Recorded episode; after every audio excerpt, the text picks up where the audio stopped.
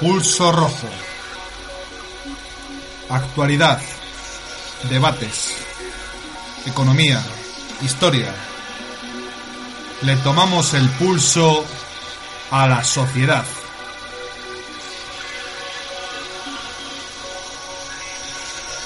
Con Mario Castellano.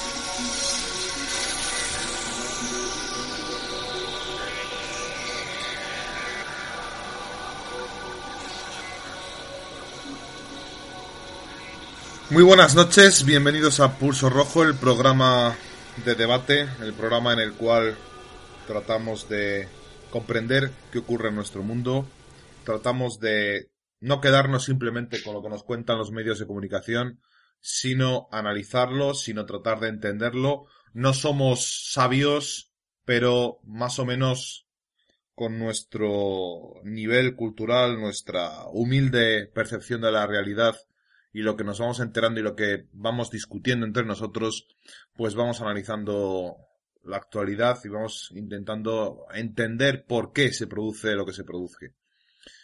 Estamos hablando de la guerra de Siria, ya hemos hecho un primer programa en el cual hacemos antecedentes históricos y políticos y geográficos, hablamos ya en este programa sobre el casus belli de esta guerra tan compleja y tan difícil, y estos son en principio parece que van a ser tres programas eh, sobre la guerra de Siria y la crisis de los refugiados.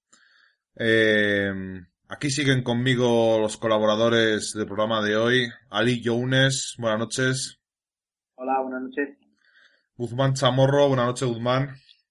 Buenas noches, aquí estamos, un placer. Y Rubén Nebra, buenas noches Rubén. Buenas noches. Muy bien, pues eh, no quiero continuar sin recordar, como siempre, a nuestros oyentes eh, los canales de comunicación a través de los cuales pueden contactar con nosotros.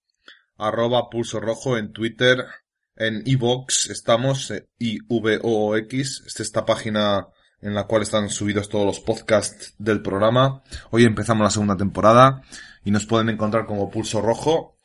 Y eh, el email a pulso rojo todo junto arroba hotmail.com y en Facebook en Facebook por supuesto pueden encontrarnos también eh, buscándonos también tenemos página web que se me ha olvidado decirlo antes.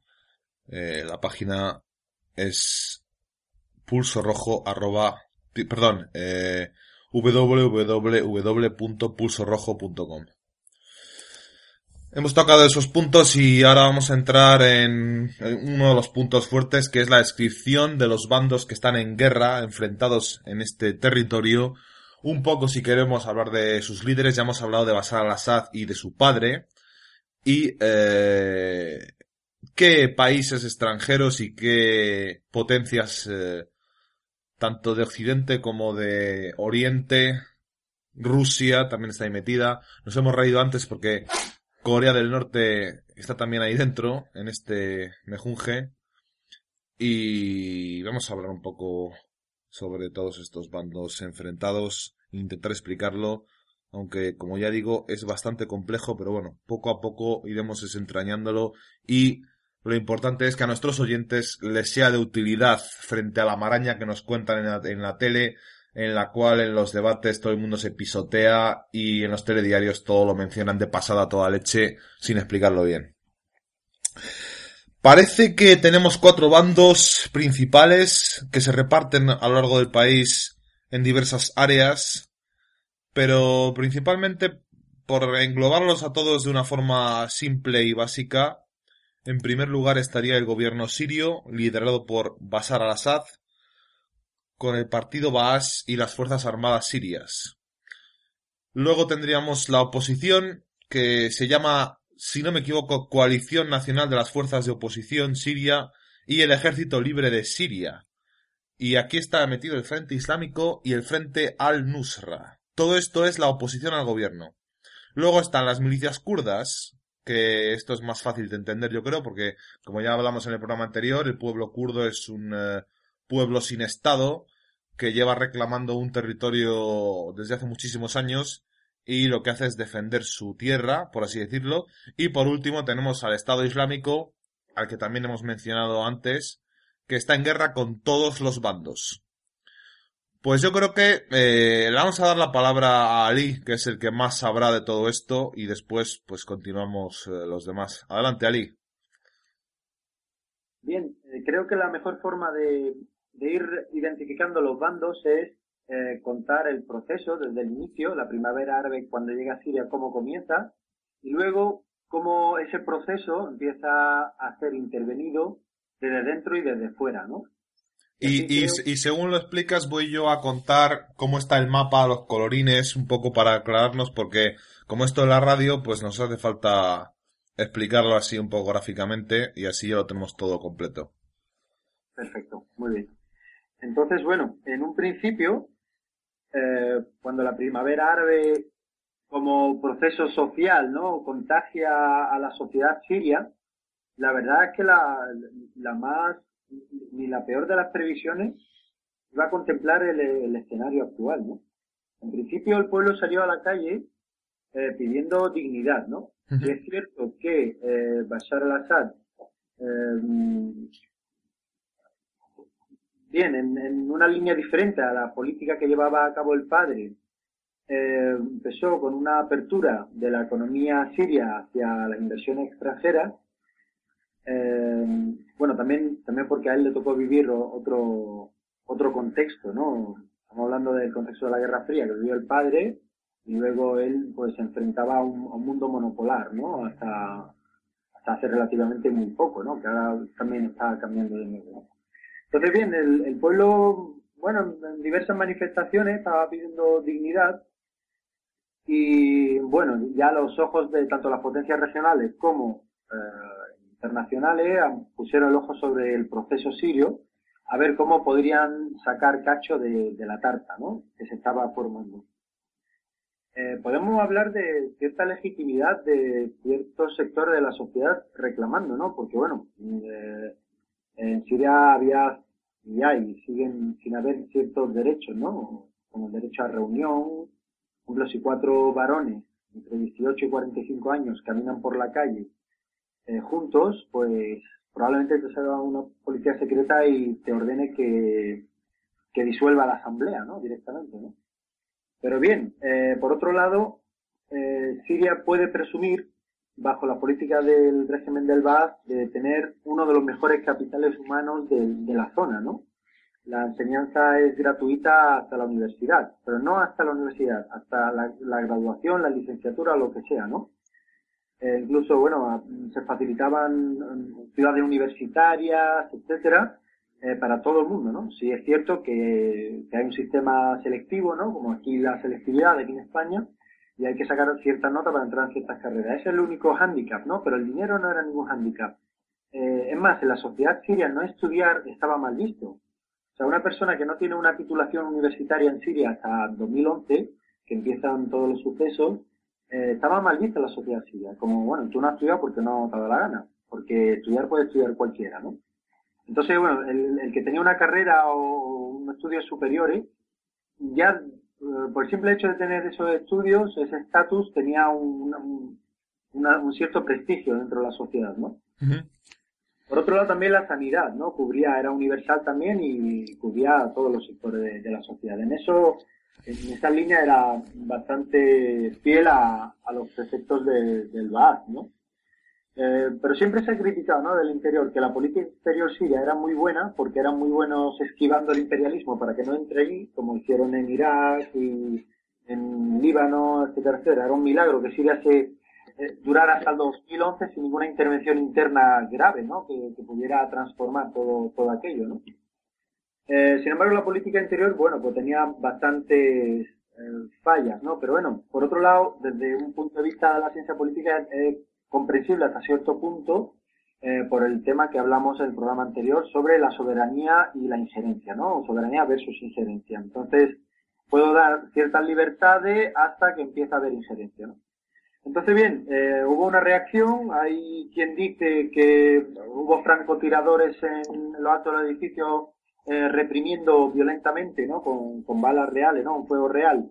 Las manifestaciones, algunos dicen que eran de fuera, otros dicen que era el propio régimen. Eso, bueno, pues no se sabe. podría ser perfectamente de elementos de ambos, de ambos bandos. Oye, perdona que te corte, pero es que esto me suena también a lo de a lo de las manifestaciones que había en Venezuela. Se parece mucho eso, de que dicen que había francotiradores puestos por el gobierno ahí a disparar a la gente. y, lo, de Libia también. O sea, es que parece una excusa ya utilizada, y ya gastada para muchos, muchos casos, ¿no? Efectivamente. El gran ejemplo que doy yo a, a lo que está sucediendo hoy es una gran película, un clásico del cine que es Ciudadano Kane, ¿no? Y cómo provocar los conflictos, ¿no? Ciudadano Kane tenía un trasfondo que era el, hundimiento del crucero americano por parte de los propios americanos, pero después le echaron la culpa a España para entrar en Cuba, ¿no? El Maine, sí señor.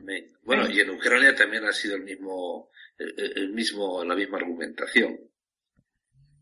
Exactamente, y así, y así en todos los países. La intervención imperialista siempre ha necesitado de una justificación para entrar, que si armas que son masivas, que si me ha hundido un barco, que si tiene espía en mi país, en la guerra fría, que si no sé qué. Siempre ha sido eh, por excusas que cuando esa administración se ha ido, y como yo digo siempre, cuando se nos vuelva el pelo blanco y canoso entero, pues diremos, anda, entonces esto era mentira. Y eso es lo que ocurre desde, desde 1898 hasta hoy en día, sobre todo a partir de la Segunda Guerra Mundial, cuando las diferentes administraciones americanas deciden intervenir en, el escenario internacional de forma mucho más activa, ¿no? Y los francotiradores, eh, lo que pasó en Irán también en los tiempos del Shah de Persia, que había un gobierno socialdemócrata que estaba poniendo en peligro incluso al propio régimen del Shah, bueno, después de, de, generar el caso del Iran Gate, en fin, la revolución islámica que vino después, en fin, que siempre le salía el tiro por la culata, ¿no? Pero bueno, hasta cierto punto no sé, no sé es un tiro por la culata o es, una política hecha de él. Pues fíjate que ahí España tenemos el, el honor de haber sido los primeros que nos hemos enfrentado a Estados Unidos en la historia, a la, a la nueva potencia imperio americano, ¿no? Sí, bueno, de hecho es, el, ejemplo clásico, ¿no? No sé si habrá ejemplos anteriores, pero seguramente sí, conociendo eh, la política de los imperios, pues seguramente eso ha sido un, algo, una política, un recurso muy, muy, muy utilizado ¿no? por, por parte de los distintos imperios, ¿no? simplemente para justificar su acción. ¿no? Eh, bien, entonces esa, esas manifestaciones mm, se convierten en una revuelta. ¿no? Entonces a partir de ahí eh, hay una parte importante ¿no? de la que hablaba Robert Fisk, que, que es un articulista, un columnista del, de Independent, que era bueno, la verdad que este hombre tiene buena fuente, ¿no? Tiene, es un veterano, de un corresponsal veterano de diferentes países de Oriente Medio y ha aportado datos en, a veces parecían proféticos, eventos no proféticos, es alguien que le está pasando esa información, ¿no? Entonces, sí es cierto que el ejército sirio eh, sufre deserciones, porque, bueno, de, hecho salen declarando esos desertores eh, que en, los estatutos del ejército sirio eh, su obligación es solo defender al pueblo sirio y no dispararle, ¿no?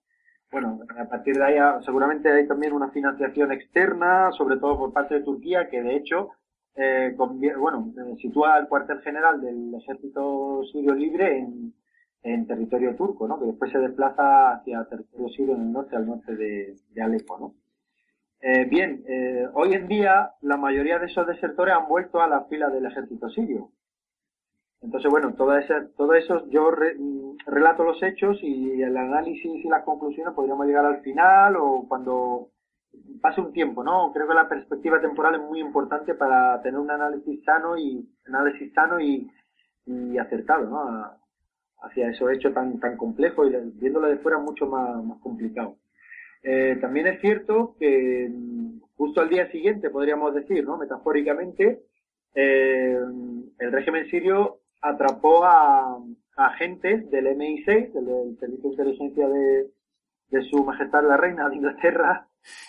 Había unos puestos James Bond desplegados al norte de, la frontera siria e incluso había detuvieron a holandeses, también agentes holandeses, en fin, que detuvieron a varios agentes infiltrados ya, ya apoyando abiertamente a, a, la insurrección o a la oposición armada eh, siria.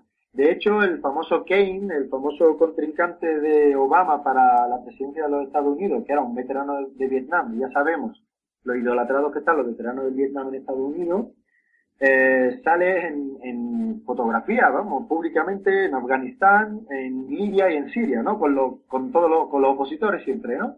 Entonces veáis que como el complejo industrial militar estadounidense está implicado en todos esos conflictos porque si yo vendo armas lo que quiero que haya guerra, evidentemente. Ahora bien, el ejército sirio libre se supone que en un principio tiene un matiz eh, laico, se supone demócrata, occidental, no sé qué, y tiene unos representantes políticos también, en, el escenario político, a unos, bueno, puedo decir intelectuales, aunque no son exactamente, sino bueno, con una ideología neoliberal occidental afincados en París y en Londres y totalmente ajenos a todo lo que está ocurriendo en Siria, ¿no? Pero eran los, eh, los adalid de, Occidente para una supuesta sucesión tras la caída del régimen de Al-Assad, ¿no? La, la hipotética caída del régimen, ¿no? Ahora bien, eh, todo eso pierde protagonismo, esa oposición débil. hay que decir también que existía una oposición civil, desarmada, pacífica, que los cuerpos de, perdón, los comités de, coordinación local, que fueron aplastados por unos y por otros, es decir, no, no quedó nada de ellos. Bueno, existen hoy en día, pero no tienen ninguna, ninguna fuerza social, ¿no? Ni, ni transformadora siquiera, ¿no?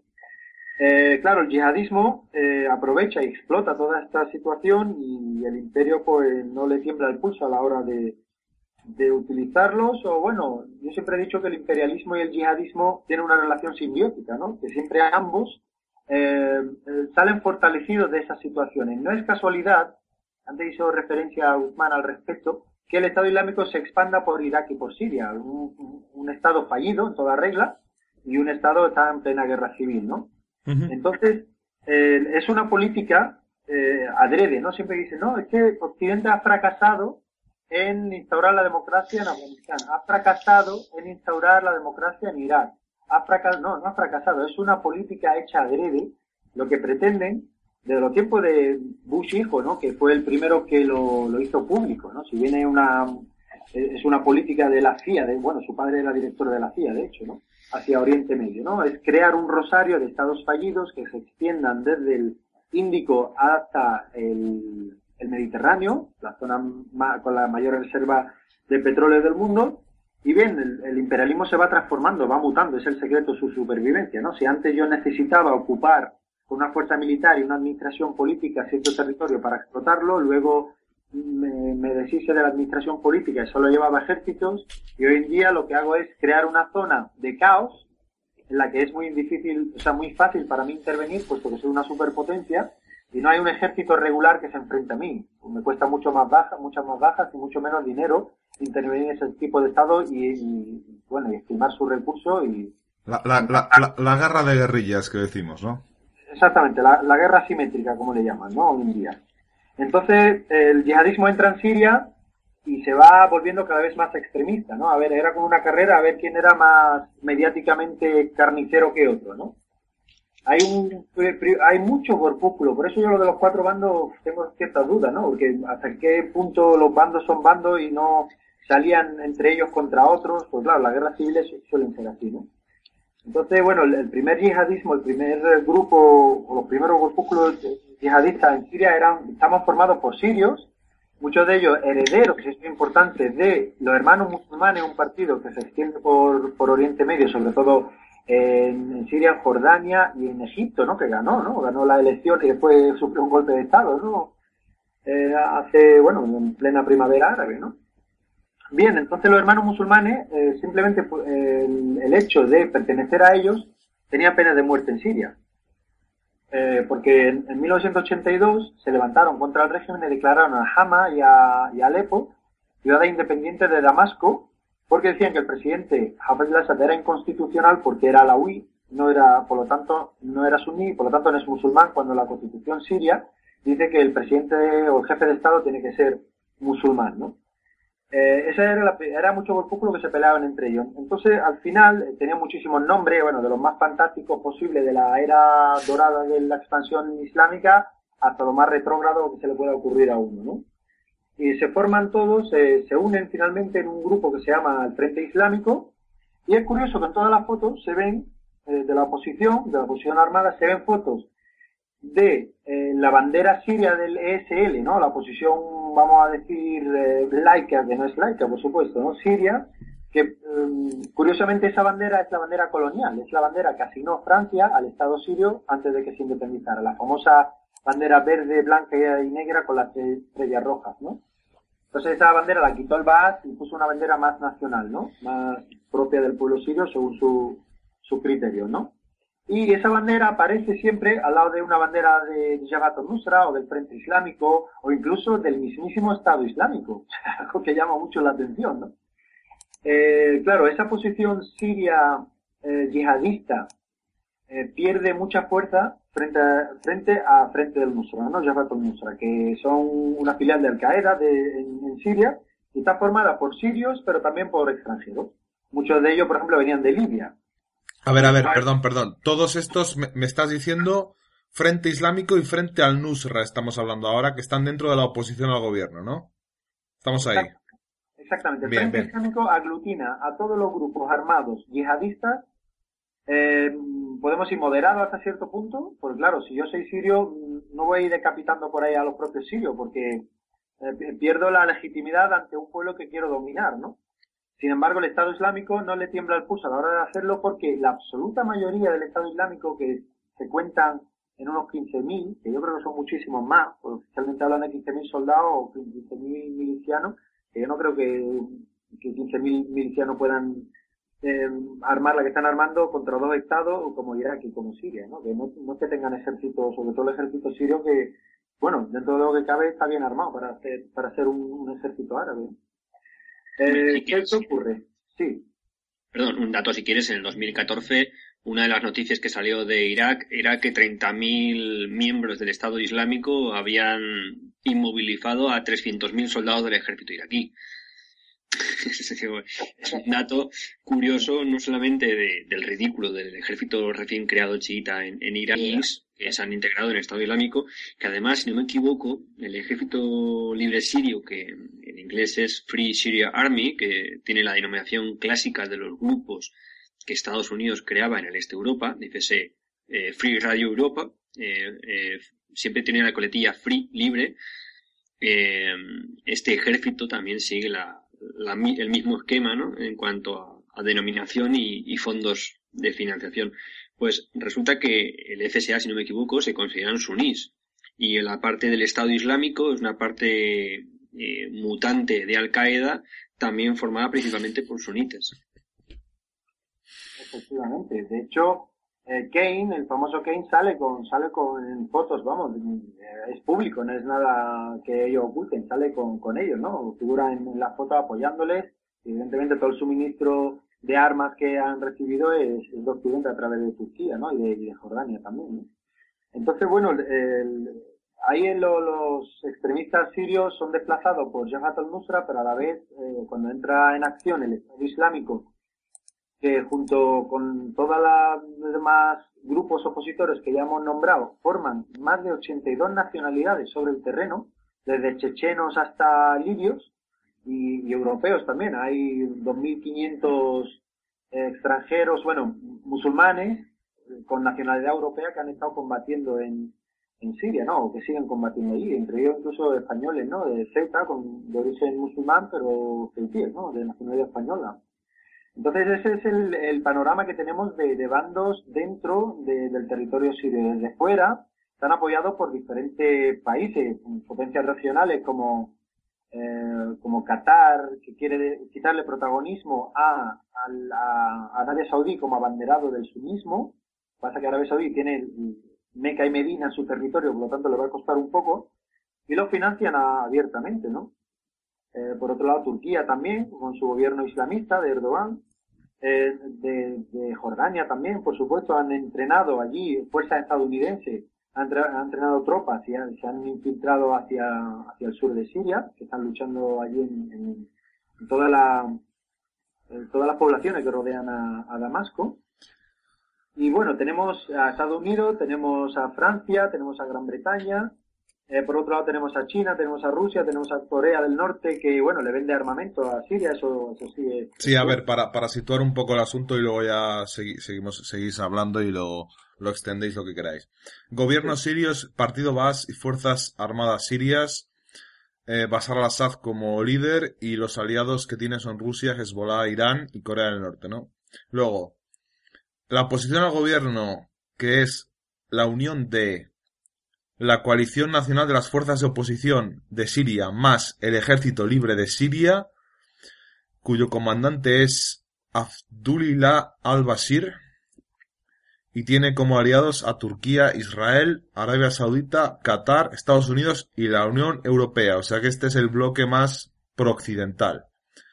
Y luego las milicias kurdas, que están un poco intentando defender su territorio y, y están luchando prácticamente directamente con el Estado Islámico y su aliado es los mismos de ellos que son los kurdos de Irak. Y ya está.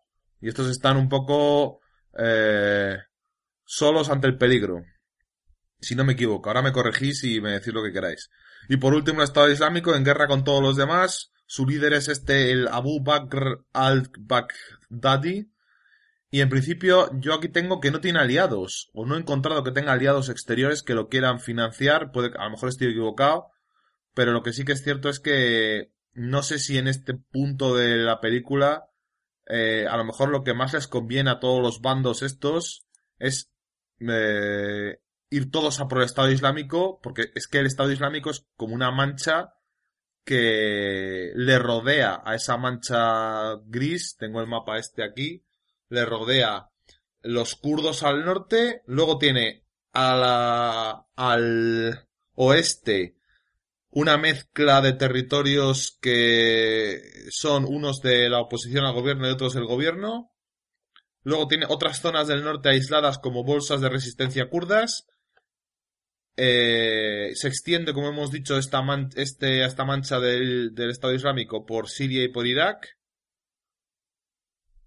Yo no sé si les convendría más a todos estos bandos y todos a por el Estado Islámico y ya está. Y luego ya pegarse entre ellos ¿O soy yo aquí uno, un, listo que quiere dirigir a... o decirles lo que tienen que hacer, ¿no? ¿Cómo, qué opináis? A ver, yo creo que ha faltado mencionar a China, que apoyando la estrategia de Rusia se ha, se ha puesto en el, en, el lugar del conflicto para apoyar en caso necesario y para diplomáticamente hacer más presión en favor de mantener el gobierno de al-Assad como garante de estabilidad en la zona para que el Estado no caiga y eh, que en el bando del Estado Islámico, eso que no tenga aliados, hay que recordar que de manera puntual ha habido alianzas entre el Estado Islámico y los opositores porque pensaban que juntos podían quebrar al ejército de Siria. Es un poco la, la diferenciación.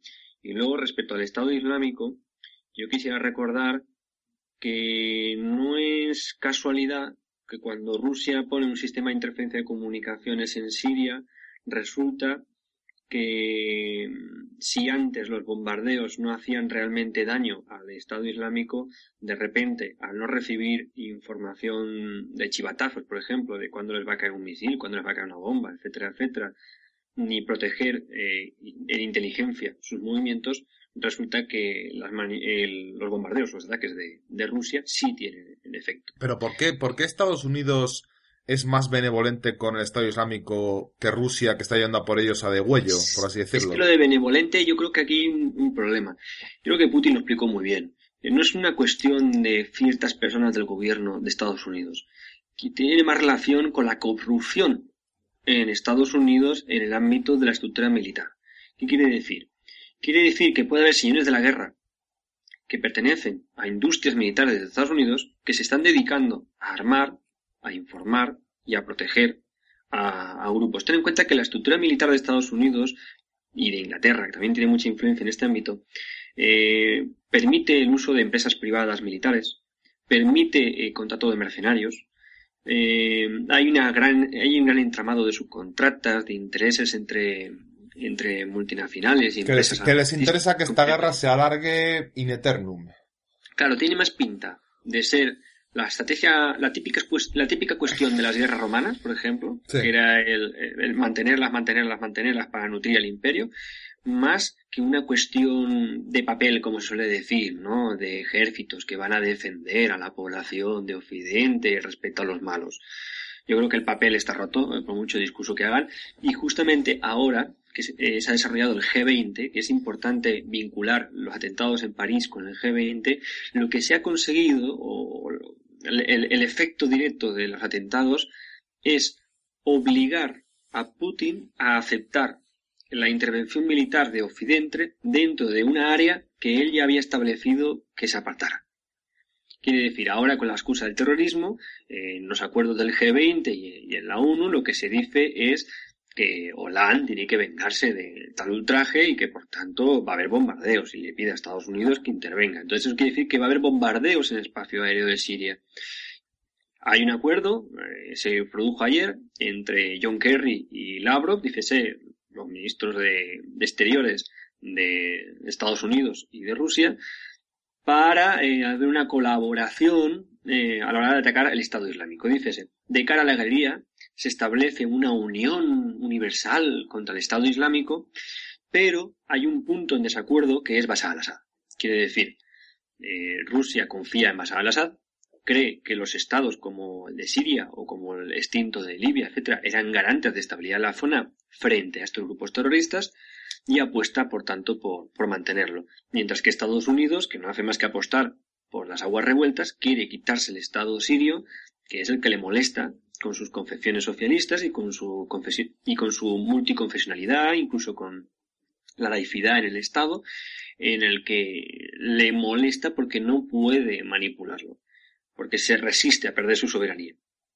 Y ahí es donde juega la geoestrategia de los recursos y donde hay un conflicto grande. Entonces, con el atentado en París, la OTAN consigue obligar a Putin a aceptar que Estados Unidos Francia y otros países de la OTAN intervenga, en un espacio en el que antes tenían que negociar frente con Putin y ahora tienen la legitimidad para obligar a Putin a aceptarlos en la zona. Con un doble juego que es, sí, vamos a luchar contra el Estado Islámico, pero vamos a financiar y vamos a seguir apoyando a la oposición en Siria, mientras que Rusia va a seguir apoyando al gobierno sirio. Os podéis imaginar que es más de lo mismo.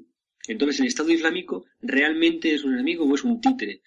Yo aquí creo que es un títere. Quiero decir, es un Estado islámico que sí, que le hace la, la, guerra, pero no le hace la guerra a Estados Unidos, le hace la guerra a, a, a los chiitas o a los kurdos o en este caso a, Siria. Realmente a Estados Unidos ni, ni, lo toca. Y los atentados que hacen en el exterior son muy mediáticos y son para provocar más de lo mismo. Es un terrorismo que alimenta el fascismo, todo lo cual se retroalimenta. Yo creo que esto es una estrategia para arrastrarnos a una guerra eh, contra el Estado Islámico que luego conlleve a una confrontación contra Rusia y China y por tanto creo que el Estado Islámico, aunque ahora se tache en los medios de comunicación como el gran enemigo a batir, yo creo que es el, gran títere puesto delante para atacar lo que hay detrás.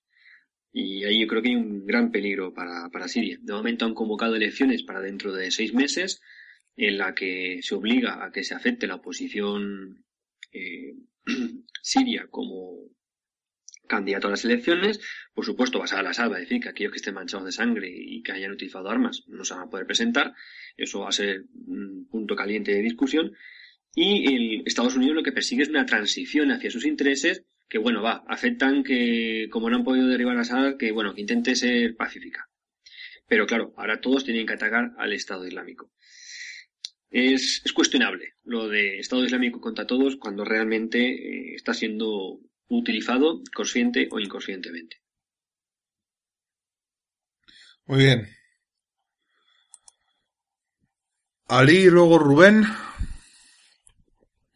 Sí, yo como siempre digo, esa relación, y, al hilo de lo que está comentando Guzmán, entre hay, hay una simbiosis perfecta ¿no? entre yihadismo y, e imperialismo. A los dos, en verdad, al final se retroalimentan y, consiguen, en verdad, en la mayoría de los casos, derrotar a su enemigo, que en muchos casos son comunes. ¿no?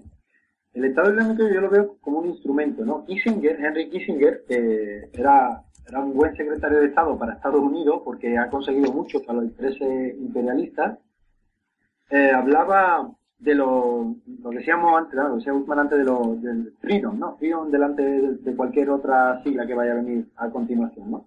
A los mujahideen en Afganistán, él lo llamaba los freedom fighters, ¿no? Nuestros luchadores por la libertad, ¿no? Y eh, así entre, entre ellos decían que los mujahidines son, perdón la palabra, unos hijos de puta, pero son nuestros hijos de puta, ¿no?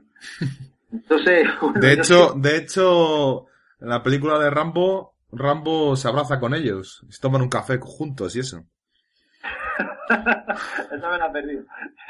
un dato bueno que arroja. Y se, y se dan la mano en la puesta de sol y tal. Es, muy bonita esa parte de la película. A mí me gusta mucho. Antes del 11S seguro que está bien. Ahora lo habrán censurado seguramente esa parte de la película. Pues no lo sé, a lo mejor. Sí, Hay muchos aspectos muy sospechosos. Eh, por ejemplo, ¿cómo una coalición internacional liderada por Estados Unidos, con el presupuesto que tiene y la fuerza aérea que tiene, que llevan un año, supuestamente, llevan un año bombardeando a las posiciones del Estado Unido y ha sido. Por otro lado, otra coalición de, de la Liga Árabe, que también está, se supone que está bombardeando al Estado Islámico mm, con, ataques totalmente estériles, con los ataques aéreos, bueno, con las armas que tiene Estados Unidos inteligentes, que son armas de penetración profunda que pueden llegar a búnkeres a metros por debajo de la superficie del suelo, en fin. Y solamente Rusia el otro día, en, un par de días, esta semana pasada, en dos días, consiguió destruir 289 objetivos en 127 salidas. Es increíble. O sea, sabemos que la aviación rusa hoy en día, bueno, de los años 60 es muy avanzada y que no tiene nada que envidiar a los occidentales, pero tampoco me creo yo que la potencia occidental tenga una aviación tan mala que no haya conseguido eh, victorias o bombardeos efectivos sobre posiciones de, de, infantería, simplemente, porque son infantería con, tracks, con pickup de eso, con una ametralladora pesada detrás. ¿Alguien puede, ¿Alguien puede decirme exactamente en qué punto está atacando Rusia dentro de este mapa? Ella está atacando principalmente posiciones dentro del territorio sirio, en la, en la, la zona que está dominada por el Estado Islámico, o sea, la zona del Éufrates hacia el este. De hecho, el gobierno iraquí eh, hace dos semanas solicitó a Rusia bombardeos sobre, sobre posiciones del Estado Islámico dentro de su territorio también. O sea, estamos hablando el este del país pegando a Irak. Exacto, toda la mitad oriental del país. Vale, ya sé. No me imagino por dónde es esto. Por otro lado, hay unas declaraciones de Snowden que no han salido mucho a la luz que, dice abiertamente que el Estado Islámico ha sido creado por el, por el MI6, por el Mossad y por la CIA. De hecho, eh, Abu Bakr al-Baghdadi, el, el, bueno, el, califa, el que autoproclamado califa, eh, en el 2003 era un insurgente islamista en la guerra de Irak que fue atrapado por, por las tropas estadounidenses y lo dejaron libre, no se lo llevaron a Guantánamo, entre muchos yihadistas y jefecillos y cabecillas que se llevaron a Guantánamo, no se lo llevaron porque lo consideraron oficialmente que no era peligroso. Pero este al-Baghdadi, este se considera líder del universo árabe mundial, de todo, ¿no? No, tenemos que volver a insistir que mm, una cosa es árabe y otra cosa es musulmán. Hostia, perdón, perdón, esto es fallo mío. Este, este, pero este se considera en general eh, padre del mundo entero musulmán. Bien, es, es eh, claro, se autoproclama califa, o sea, sucesor del mismísimo profeta Mahoma, entonces él eh, se, legitima. De hecho, se inventan, como hay muchas monarquías, monarquías como la marroquí, la jordana, que tienen el apellido la monarquía la la monarquía hachemita, ¿no? Ah. Lo que lo que pretenden es inventarse o sí, inventarse prácticamente un árbol genealógico que les une al profeta, ¿no? O sea, que este está como una puñetera cabra, por acordarme yo. yo creo que una persona que no le tiembla el pulso a la hora de proclamar que hay que cortarle las cabezas y pasarle a cuchillo al enemigo y lapidar a las mujeres y viendo la cabeza no está. Bien, bien. Era, era, era, por, es importante lo que ha dicho. Era por, eh, era, por situarme yo, eh, más que otra cosa. Cuando un arrestado pasa por Guantánamo y es soltado, es bastante sospechoso. Todo el mundo sabe que cuando una persona ha pasado por prisión, eh, etcétera, eh, como hay posibilidades de acuerdo y negociación, eh, ha de estar en cuarentena en cualquier movimiento respecto al resto de la lucha. Si una persona que ha pasado por Guantánamo se, se autoproclama líder de un movimiento como este, es más que sospechoso. Eh, quiero decir que no es no es tan inocente el hecho de, que lo suelten. Digamos que eso da para sospechar respecto a su vínculo de intereses con aquellos que lo arrestaron. Y Claro, bueno, Sí, sí, perdón, me callo, va, me callo. No, termina, termina. No, no que, que, es curioso porque eh, durante la guerra de Irak hubo muchos detenidos que fueron efectivamente a Guantánamo y, y se, ha, se, ha, intentado componer ¿no? un, una especie de, de, estado con los chiitas que ha sido un fracaso y se, ha, y se ha ido investigando muchas posibles alianzas con distintos factores de, del entorno. Pero no hemos hablado, por ejemplo, de Arabia Saudí, que Arabia Saudí ha estado también financiando al FSA y a opositores en, Siria. Y aquí hay, un, hay, una discusión a referencia a los atentados en París que, que se decía, bueno, vale, eh, Francia supuestamente cierra las fronteras, hace todo un bloqueo para paralizar el país y buscar a los culpables. Es bueno, sí, pero ha roto las relaciones con Arabia Saudí. Porque no lo va a hacer. Quiero decir, el, hay que hacer simplemente un seguimiento de quién compra el petróleo que está en manos del Estado Islámico para saber quién apoya al Estado Islámico. Tiene, tiene cojones. Esta es la clave. Tiene cojones que Estados Unidos permita que el Estado Islámico pille el petróleo con lo que le gusta a Estados Unidos el petróleo. Sí, pero es que además hay que ver quién lo compra. Es que quien compra está siendo cómplice de crímenes de guerra. Y es tan fácil como publicar qué países y qué organizaciones están comprando ese petróleo. Y lo peor es que España es uno de los compradores. Adiós.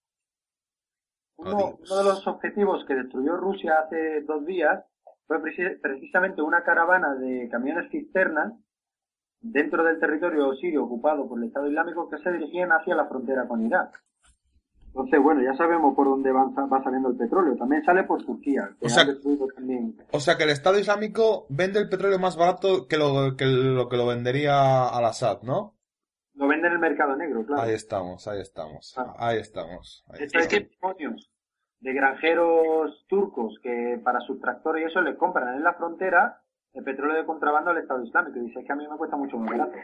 Si lo dicen abiertamente dentro de Turquía. El que, el petróleo, el, es petróleo robado, no les ha costado casi nada. El que, el que no se anda con tonterías con el Estado Islámico es los rusos. Eso no se anda con bobadas.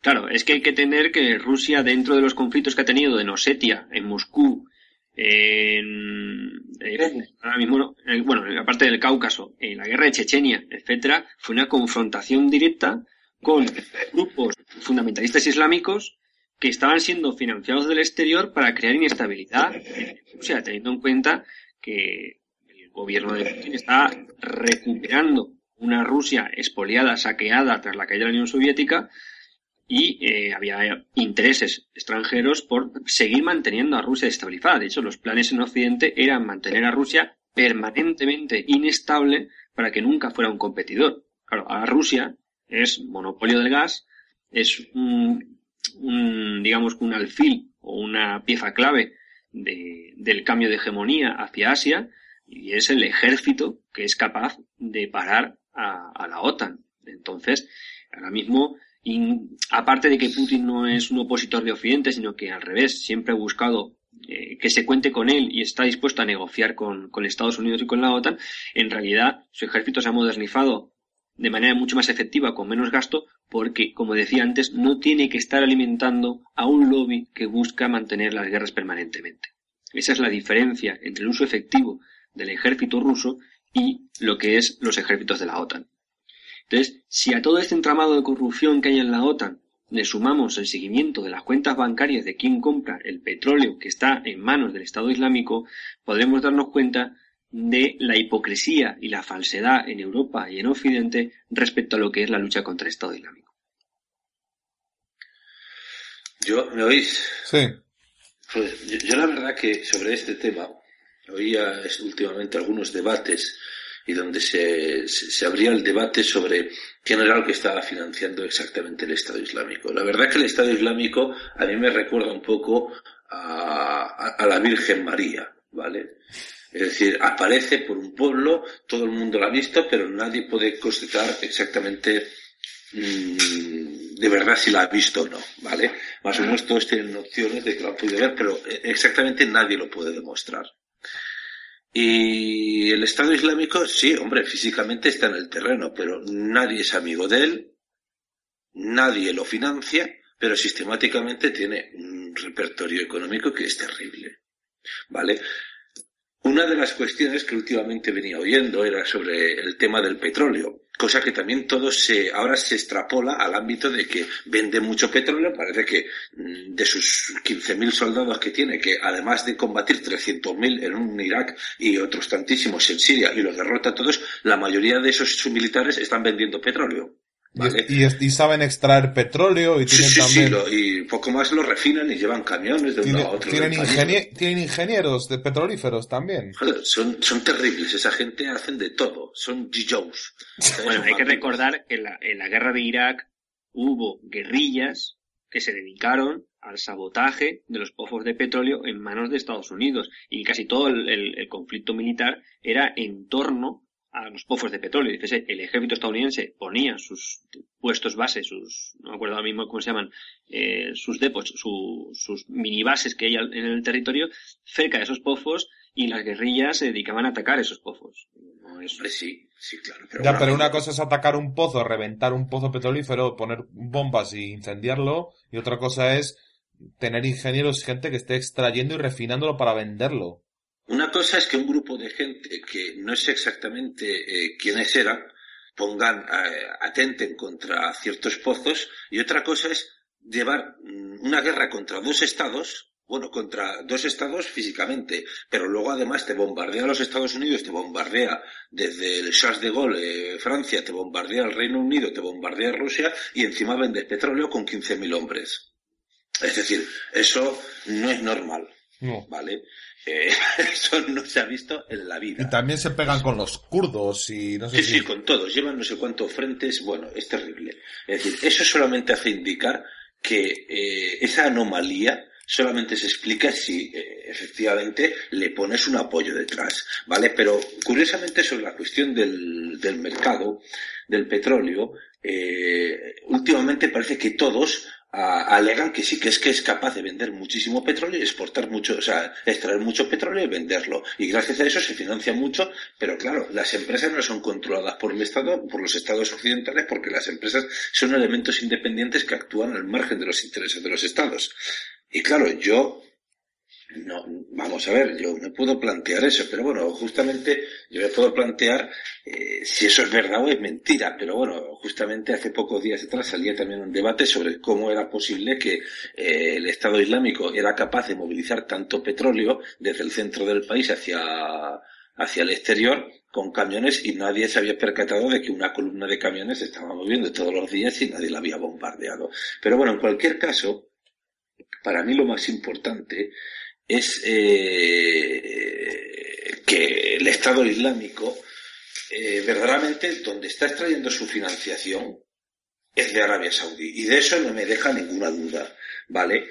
Eh, no por nada. Y yo pongo, por ejemplo, además otro ejemplo, es decir, la capacidad que tiene el Estado Islámico de realizar algo que tampoco ha sido capaz de realizar la OTAN, que es el teletransporte como medio de transporte, es decir, capaz de pasar de Siria a Yemen sin tocar Arabia Saudí. Y en cambio es el enemigo de todos en esta, en esta, en esta guerra.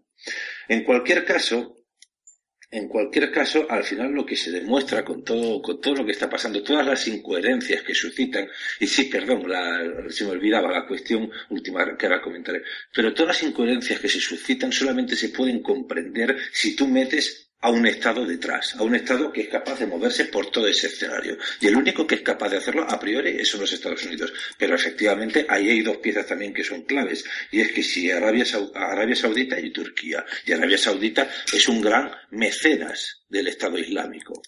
Pero bueno, luego también salía otro debate el otro día que decía, que, que, que escuchaba, en otro programa de radio, a tenor de la cuestión de por qué, por ejemplo, el Estado Islámico no atacaba las posiciones de Israel y la justificación se planteaba siempre de, una manera muy burda y simple, ¿no? Que los takfiris, como rama herética del Islam, tiende a atacar las impurezas dentro del Islam y se niega a atacar a, o, más que se niega, toma como prioridad atacar a los propios musulmanes que tienen conductas viciadas dentro del Islam y por eso no se interesa tanto por eh, atacar a Israel. Claro, eso podía valer hace dos semanas, pero antes de ayer, ¿qué ha pasado? Ya ha dejado de ser una rama takfirí el Estado Islámico y la última cuestión, eh, esto salía también al tenor de otro debate que tenía yo con un amigo que comentaba, no, no, esto no es un atentado terrorista, esto es una guerra en otro frente. Eh, esto es una guerra en la retaguardia.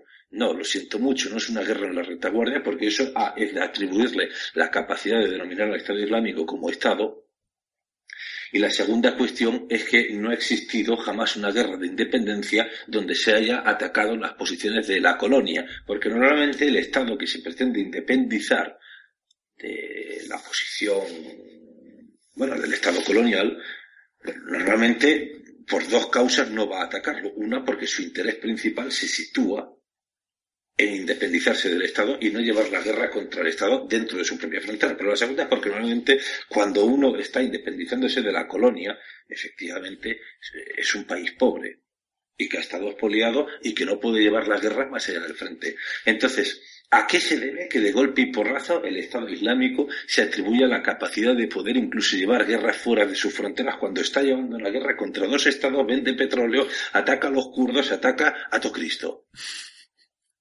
Es absurdo completamente. Y desde luego, al final todo eso se puede comprender desde el enfoque de que hay, hay dos estados, uno por arriba, otro por el sur. Y los Estados Unidos que tienen la capacidad de actuar en todos los frentes, que finalmente si los metes entonces cuando se comprende esa capacidad mágica de poder incluso, incluso volar por encima de Arabia Saudí, llegar a Yemen y volver. Y nadie los, y nadie los toca fin, esa es la cuestión. Es decir, es que eh, decir que el Estado Islámico, por otra parte, tiene capacidad o voluntad política propia es hacerme creer que la Virgen María existe, que el ratoncito Pérez existe, porque efectivamente al final constatamos que todas las operaciones que siempre desarrolla son operaciones bajo los intereses o que les puede convenir casualmente a los países de la OTAN lo cual solamente nos hace pensar que la voluntad política del Estado Islámico está situada fuera de su organización. Pero su capacidad también táctica, como he comentado antes, se sitúa fuera del marco de actuación que está llevando y solamente se comprende con Turquía, Arabia Saudí y Estados Unidos. Es decir, eh, es decir que son, son es un es un eh, el Estado Islámico es algo que está inflado artificialmente. Esa es la conclusión al... Sí, si no, no se comprende nada. Claro. Pues, ¿qué nos puedes añadir, Ali, a todo esto? Efectivamente, yo creo que el Estado Islámico es, es una creación, claro, pero es una creación muy material. De hecho, está sirviendo a la perfección los intereses del imperialismo, que por eso no, no ha acabado con él, ¿no? El Estado Islámico mm, dice que tiene un presupuesto de 2.500 millones de dólares. 2.500 millones de dólares es el presupuesto de muchos estados de la Tierra, sobre todo el, de, los países en vía de desarrollo, ¿no? lo convierte en la organización terrorista más, más rica de la historia, ¿no? Eh, llama la atención todo eso. ¿Quién, ¿Quién lo financia? Bueno, la verdad es que cada vez más autosuficiente, porque también otro dato curioso, Siria hoy en día, el régimen sirio no dispone de ni un solo pozo petrolífero en su territorio. Eso por un lado. Por otro lado, otro dato que, que se pueden arrojar para eh, justificar ¿no? nuestras dudas, ¿no? Para, para darle un poco de solidez a nuestra duda de quién está detrás del Estado Islámico y si lo que dice Snowden es verdad o no es verdad. A mí me llamó mucho la atención que Israel, con los primeros heridos de la, de la guerra civil, presumiera, ¿no? Y hiciera gala eh, en el escenario internacional de que, mira, nosotros no somos, no somos enemigos del pueblo sirio. Todos los, los heridos los rebeldes heridos los atendemos aquí en nuestros hospitales de campaña, etcétera, etcétera. Sin embargo, lo que es muy curioso es que Israel no haya aceptado ni un solo refugiado. Entonces, no sois tan amigos del pueblo sirio como estáis diciendo, ¿no? Por otro lado, otro dato curioso sobre Arabia Saudí y su implicación con el Estado Islámico. Arabia Saudí el, el, ministro de Asuntos Exteriores, que es un, príncipe, bueno, todos los políticos de Arabia Saudí son príncipes, ¿no? Están relacionados con la familia real, ¿no?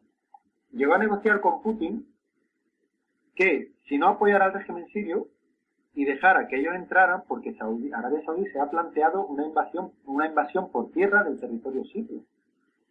Y ha llegado, bueno, le ha ofrecido, le ha propuesto a Putin eh, que si les dejan hacer lo que tienen que hacer ellos y sus aliados, es decir, el ejército saudí y todas las organizaciones que apoya dentro del territorio sirio, le promete a cambio que cuando cambie el régimen, es decir, cuando mm, derroquen al régimen sirio, de Al-Assad, Rusia mantendrá su base eh, naval en, en Tartus, ¿no? En, la costa siria. Eso es, muy relevante, es muy relevante. Muy bien. Pues yo creo que este punto ha quedado bastante bien explicado. Si queremos eh, hablar un poco de los kurdos, ya les hemos mencionado antes, ¿queda algún bando así que nos hayamos dejado sin explicar? Sí, yo quería comentar un poco también, ahora que estamos hablando de Arabia Saudí, el tema de la OPEP. Recordemos que meses antes eh, se bajó de manera artificial el precio del petróleo, el precio del crudo, eh, por acuerdo de Estados Unidos con Arabia Saudí, quitándose todas las voces discordantes que tenía en, la OPEP, perdiendo peso países que siguen estando discordantes con Estados Unidos dentro de la, dentro de la OPEP, pues Arabia Saudí, que ahora mismo es la que controla el cotarro en, la exportación de petróleo, eh, aceptó la, petición de Estados Unidos de bajar el precio del crudo. Lo digo porque, claro, aquí se baja el precio del crudo para influir en la capacidad de financiación de Venezuela y de Rusia a partir del petróleo y en cambio se está comprando petróleo del Estado Islámico. Y lo que con eso es la, la piecita de puzzle que nos faltaba dentro de quién está detrás del Estado Islámico. Efectivamente. Bueno, si alguien quiere decir algo de los pobres kurdos que están ahí, ya les hemos mencionado un poco antes, pero ¿cómo están luchando los kurdos frente a que están enfrentados al Estado Islámico también. Yo creo que hay mucha propaganda mediática con los kurdos en, este caso, ¿no? Eh, se, se les pone un poco como de héroes. Bueno, es que en la guerra realmente hay héroes o qué es lo que hay en una guerra, ¿no? Yo comprendo y por supuesto reconozco la legitimidad de los kurdos a, la autodefensa, por supuestísimo, ¿no? Eh, lo que es, lo que no es cierto es que los kurdos estén solos. Eso eso es mentira. Eh, hoy en día Irak, al igual que pasa en Libia, no es un estado de facto. O sea, el, bueno, el estado iraquí, bueno, el estado iraquí son casi tres estados, ¿no? Hay un estado iraquí eh, chií, hay un estado, bueno, no, es un estado porque todavía no tiene una fuerza política que lo represente, que representa una minoría chií, ¿no? que es el 35% de la población iraquí, y luego hay un Kurdistán iraquí que es riquísimo, donde están concentrados todas las multinacionales surgidas de la foto de las Azores, donde hay mucha gente trabajando allí y forrándose, y hay, hay ingleses, británicos, hay americanos, hay españoles que viven allí, están ganando muy buenos sueldos con las multinacionales petroleras que están operando allí a sus anchas. De hecho, de hecho, cuando salió el famoso tema de los yazidíes que estaban siendo perseguidos por el Estado Islámico porque eh, quería matar a la, masacrar a las minorías y y toda esa cuestión, bueno, que es cierto, pero bueno, en el caso de los yazidíes, eh, simplemente era, era un, era un, argumento para la intervención de Estados Unidos. Estados Unidos, en ese caso, no intervino. Estados Unidos no va a desplegar sus aviones, que cuesta mucho dinero un, operativo de estos, desde sus portaaviones, para bombardear al Estado Islámico para que no toque a los yazidíes. No.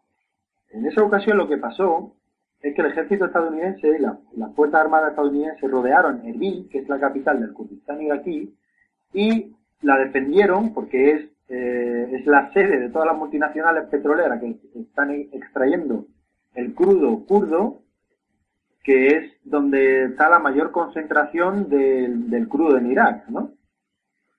Entonces, en ese caso, los kurdos no están tan solos. Por otro lado, los kurdos cuentan con el total apoyo logístico y tecnológico de Israel. Israel se ha hecho muy amiga de los kurdos y los está apoyando al, 100%. O sea, en eso los kurdos no están tan solos como pintan los medios occidentales. Eso no, es cierto.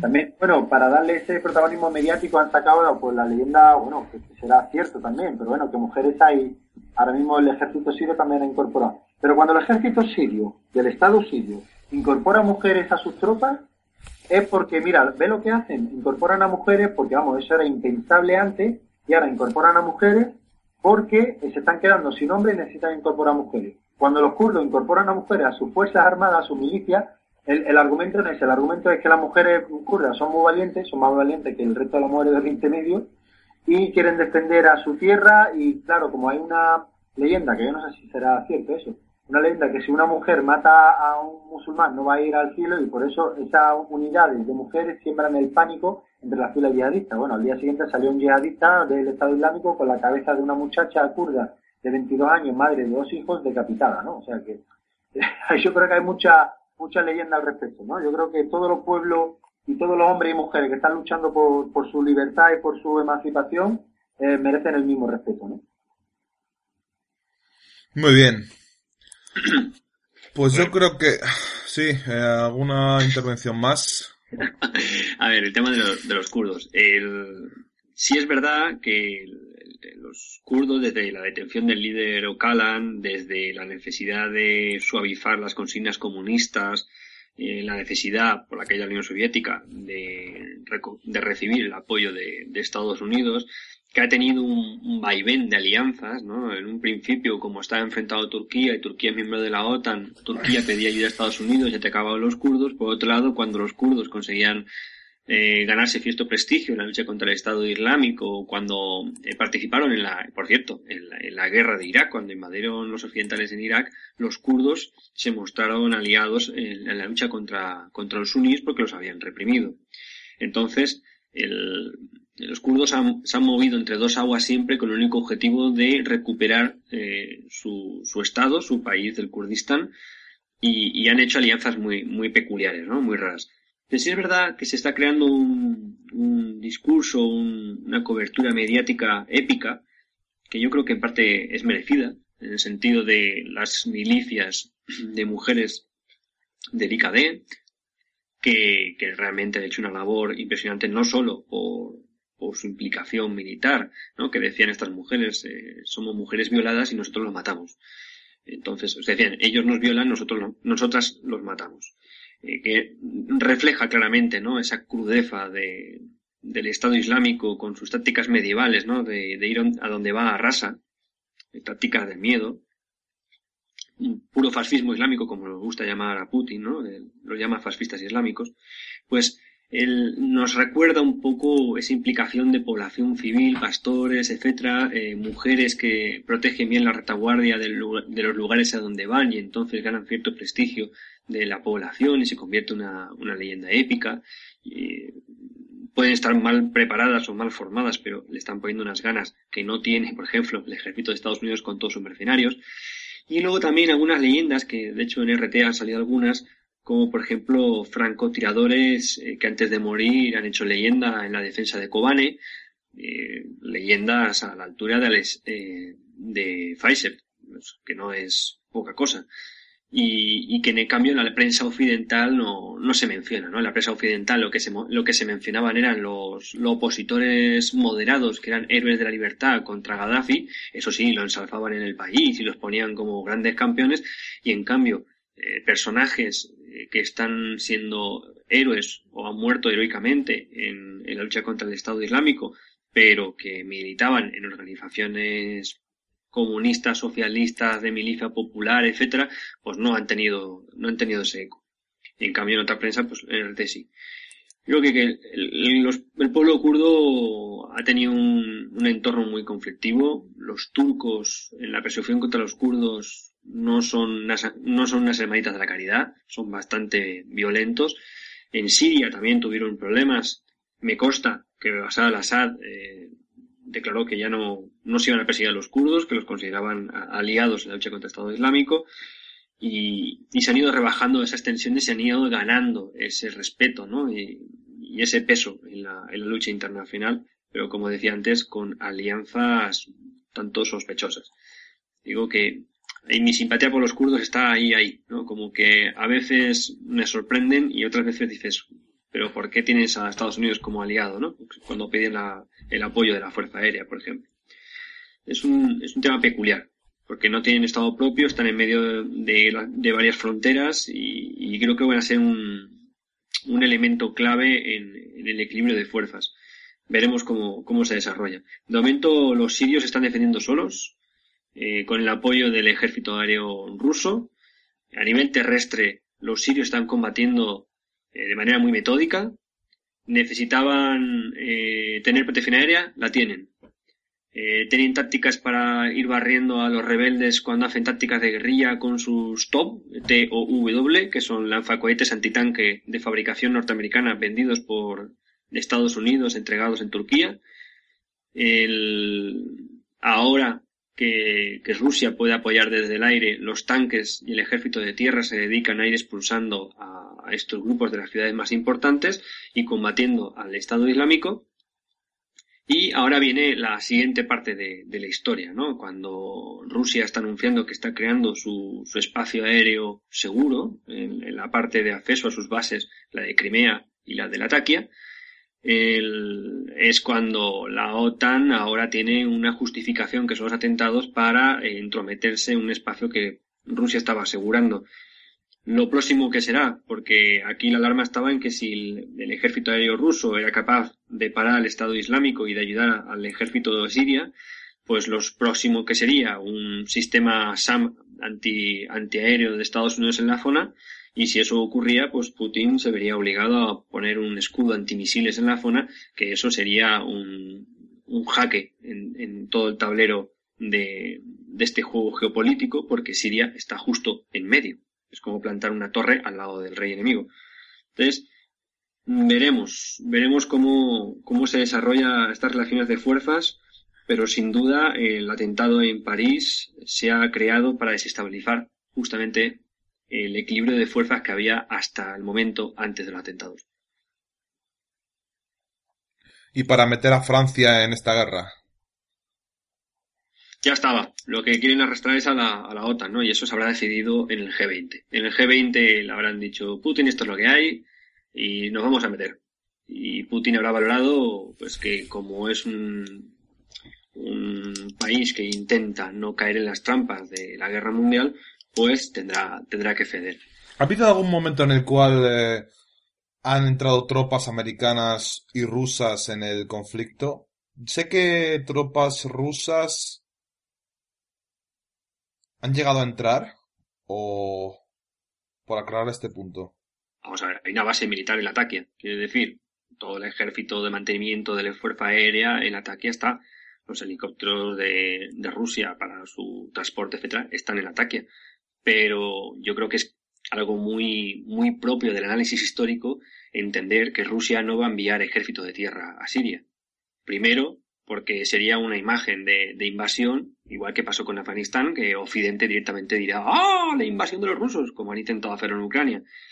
Segunda, porque sería un blanco perfecto para el yihadismo, en el sentido de que volverían a utilizar las tácticas de los mujahidines en Afganistán, en Afganistán para hacerlas en Siria, ¿no? Y desgastar al ejército de tierra atacando los helicópteros de suministros y transporte. Por tanto, el apoyo de Rusia es, es muy claro. Ejército del aire a gran altura, bombardeo selectivo, demostración de, de capacidad de coordinación y de armamento, eh, guerra electrónica para neutralizar eh, la influencia de la OTAN a, los opositores y al Estado Islámico y eh, preparar todo el entramado de escudos antimisiles propios rusos en, la zona para ir garantizando sus, posiciones. Rusia no tiene una actitud de, injerencia o de invasión a otros países y por tanto lo que le conviene es asegurar el, área de su entorno y es Estados Unidos la que tiene que conseguir provocar a, Rusia a un conflicto para vender su, su guerra, ¿no? Que es la, la, que están buscando, la guerra mundial. Yo creo que ahí está el, problema, ¿no? Y el kit de fondo. Hay dos, dos élites, una vieja y una nueva, que están compitiendo para, para ver quién va a influir. Mientras que la nueva se conforma con asegurar sus posiciones y no es expansiva, la vieja está buscando en su táctica expansiva un conflicto con la nueva por aquello de que si le dejan más tiempo, seguirán afianzándose y seguirán creciendo y les desbancarán, mientras que si provocan una guerra ahora, eh, igual tendrían la posibilidad de, hundirla. Y eso es en lo que estamos. Aquí la población civil no contamos un carajo, no contamos una mierda, no somos más que, que pues eso, daños colaterales. Muy bien. Sí. Yo difiero un, poco en, algunos apuntes. Ya, eh, vamos a entrar en, ya vamos a entrar un poco en el punto de, de si queréis eh, hablar de sucesos destacados del conflicto en sí y consecuencias de la guerra. Bien. Eh, bueno, creo que efectivamente lo, el, ataque de París va a tener una consecuencia también a nivel de implicación estratégica de la potencia en, en la zona. ¿no? Lo que sí es cierto que los rusos han maniobrado más rápido bueno, también por, por circunstancias, por la falta de coordinación de la potencia occidental y también por, por falta de capacidad militar realmente, ¿no? Para desplegar más eh, tropas, sobre todo estadounidenses, en el terreno. Han estado en ese juego y tal. Ahora mismo, como decía en el programa anterior, Obama había retirado tropas de Afganistán y yo sospecho que es para, bueno, valorar si en un futuro próximo eh, merecería la pena eh, desplegar tropas en Siria sobre el terreno, que la verdad que mm, complicaría mucho más la situación. Sobre Rusia, eh, además de la, de la base del ataque, que es muy reciente, y la base naval de Tartus, que se remonta a tiempo de la Guerra Fría, eh, hay informaciones de que han llegado al terreno 200 soldados rusos y, 12 carros de combate, ¿no?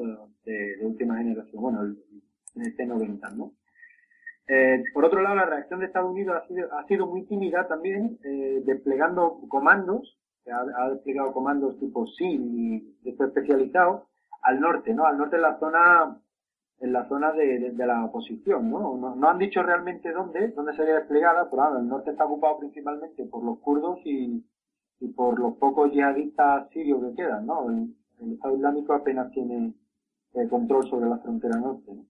Entonces esos dos datos son, son muy importantes. Yo creo que Putin eh, en esta en esta situación tan particular como el, el conflicto sirio va a ser mucho más determinante porque bueno, él esgrime y, presume de eso, ¿no? Más de una ocasión ya lo ha dicho, de que él, eh, de que Rusia respeta el derecho internacional porque no, no se puede considerar la intromisión o bueno, el despliegue de tropas rusas o, la actividad militar rusa sobre el espacio aéreo sirio como injerencia porque cuenta cuenta con el beneplácito del, del régimen sirio, del Estado sirio, ¿no? Entonces, en derecho internacional es una acción totalmente legal. De hecho, presume de ser, y es verdad, ante el derecho internacional eh, en las manos, eh, que es la única fuerza extranjera que está actuando dentro de la legalidad, legalidad internacional.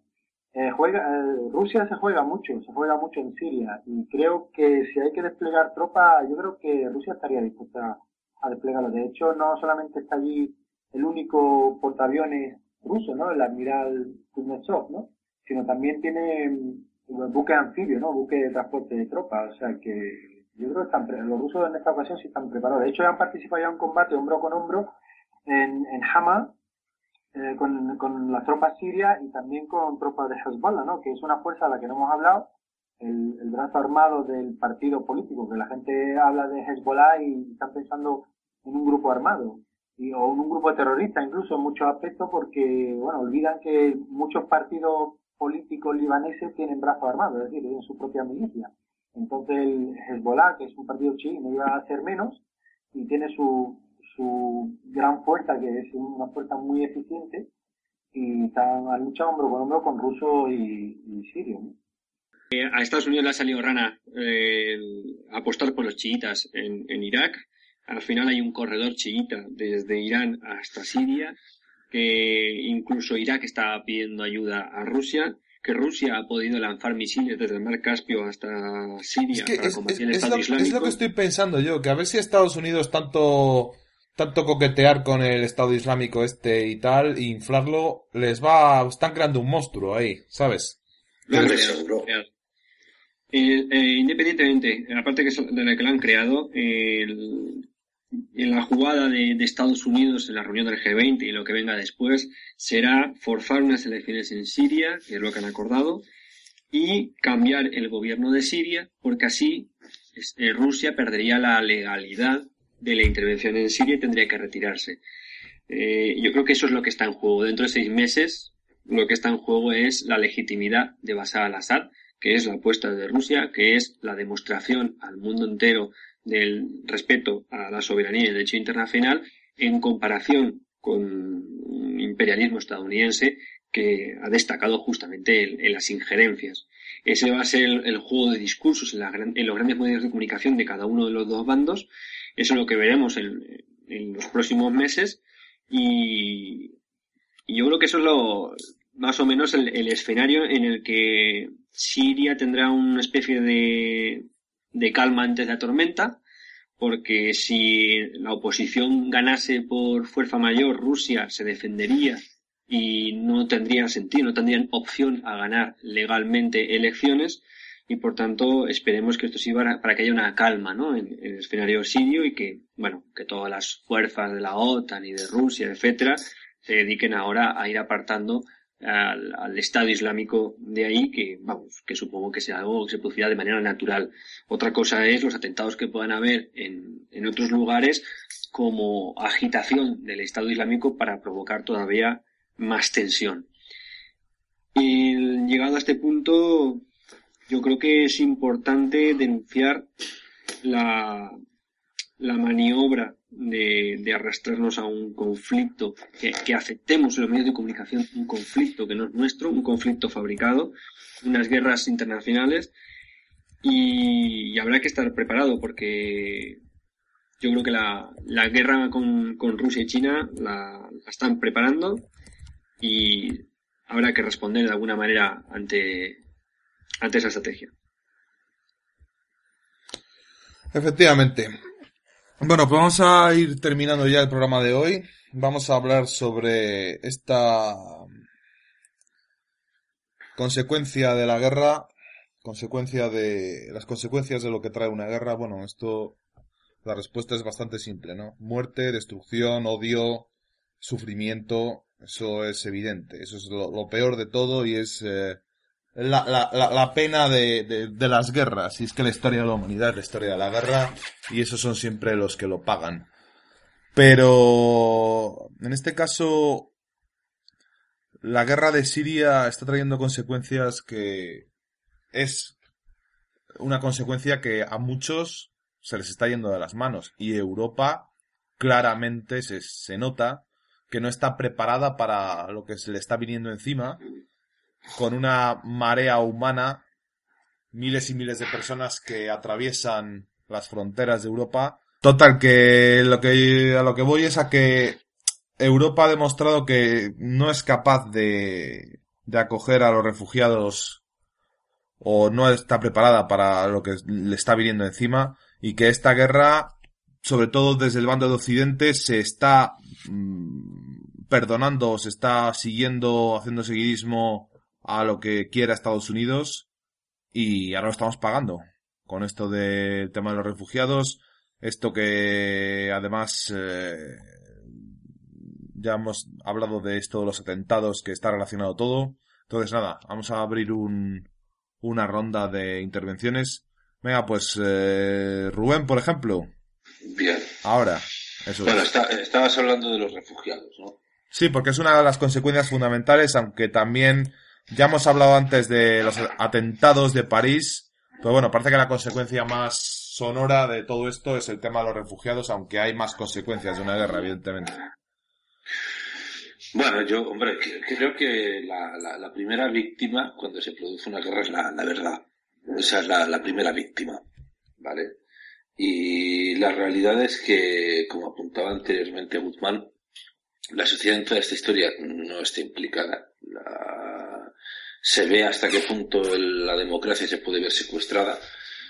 Y digo secuestrada porque la, la, la, responsabilidad política que podría traer que la sociedad se enterara que sus propios estados están participando de todo este crimen, de manera directamente a través de eh, las organizaciones que hasta ahora nos han dicho que han estado combatiendo. Y que ahora incluso hasta sutilmente Al Qaeda, en Siria, a través de la denominada el Frente al Nusra, que yo, después de muchos años de haberme topado con ese concepto que todo el mundo se ha topado, que es Al-Qaeda, sigo preguntándome qué es eso exactamente. ¿Dónde está? ¿Quién lo dirige? ¿Quién lo representa? ¿Cómo se financia? ¿Y cuál es su pretensión? ¿Vale? Pero bueno, aparte de todo eso, que sigo sin entender nada de nada, que es toda una gran mentira, ¿vale? Eh, si la sociedad fuera consciente que la realidad de que el famoso Osama Bin Laden y tal, y actualmente a eso se le llama rebeldes moderados y que sigo sin entender el concepto de rebelde moderado. ¿Cómo se puede decir que uno es rebelde y a su vez moderado simultáneamente? ¿Vale? Porque justamente cuando uno se revela contra el orden establecido es porque se revela contra la, la causa, la raíz del problema. Y cuando uno es moderado, justamente quiere reformar, quiere juntarse con el poder, pero a lo mejor manipularlo sensiblemente porque forma parte de los intereses del poder. Es decir, el término es una barbaridad, rebelde moderado. Pero eso que se está fomentando y que a su vez se dice, no, no, es la filial de Al Qaeda, que sigo sin entender cómo se puede ser filial de Al Qaeda, porque no sé qué es Al Qaeda, eso se está financiando y eso se le llama ahora como el sector moderado que parece ser que tendría que ser el sector democrático. Si la sociedad fuera consciente de semejante terror. Y eso es lo que apoya a Estados Unidos y la Unión Europea. Sí, claro, joder. ese, ese, ese engendro que, también... todo, eso, ¿sabes?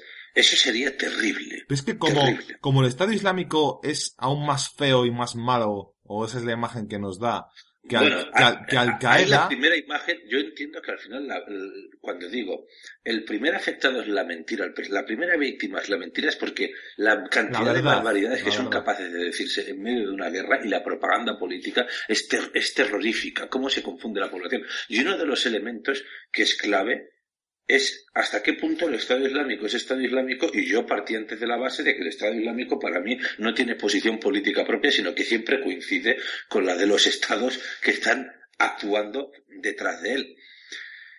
Y por otra parte, cuando se dice, por eso digo, el Estado Islámico, no sé hasta qué punto es el Estado Islámico y es Al-Qaeda y el Frente al-Nusra y todo lo ves, porque al final, por ejemplo, a modo de ejemplo, en cuanto a pequeñitos detalles, cómo los coches se van pasando de unos a otros como si se los robaran, fueran, hay un barrio marginal que se roban los coches unos a otros y se los van pasando y aparecen al final el material que se le ha entregado al Frente al-Nusra aparece en manos del Estado Islámico cuando a este se le está persiguiendo. La mentira es muy grande la que se está metiendo en medio de todo esto. Y si la gente fuera consciente del horror en el que estamos metidos, sería para que la gente reaccionara. Lógicamente, lógicamente la gente no reacciona porque no tiene, no entiende nada.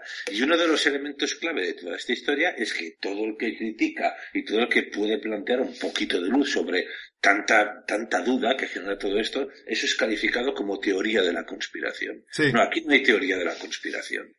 Aquí es, tú te coges un periódico y con un coeficiente intelectual normal y con un nivel cultural medio, uno, si lee las, las inconexiones, las incoherencias y las cosas que no tienen ningún sentido, al final si se para un poquito a pensar, aunque sea media hora, puede empezar a atar cabos rápidamente. Y esto yo lo quería haber comentado antes, ¿vale? Lo que pasa es que viene aquí a raíz de la víctima, que es la mentira.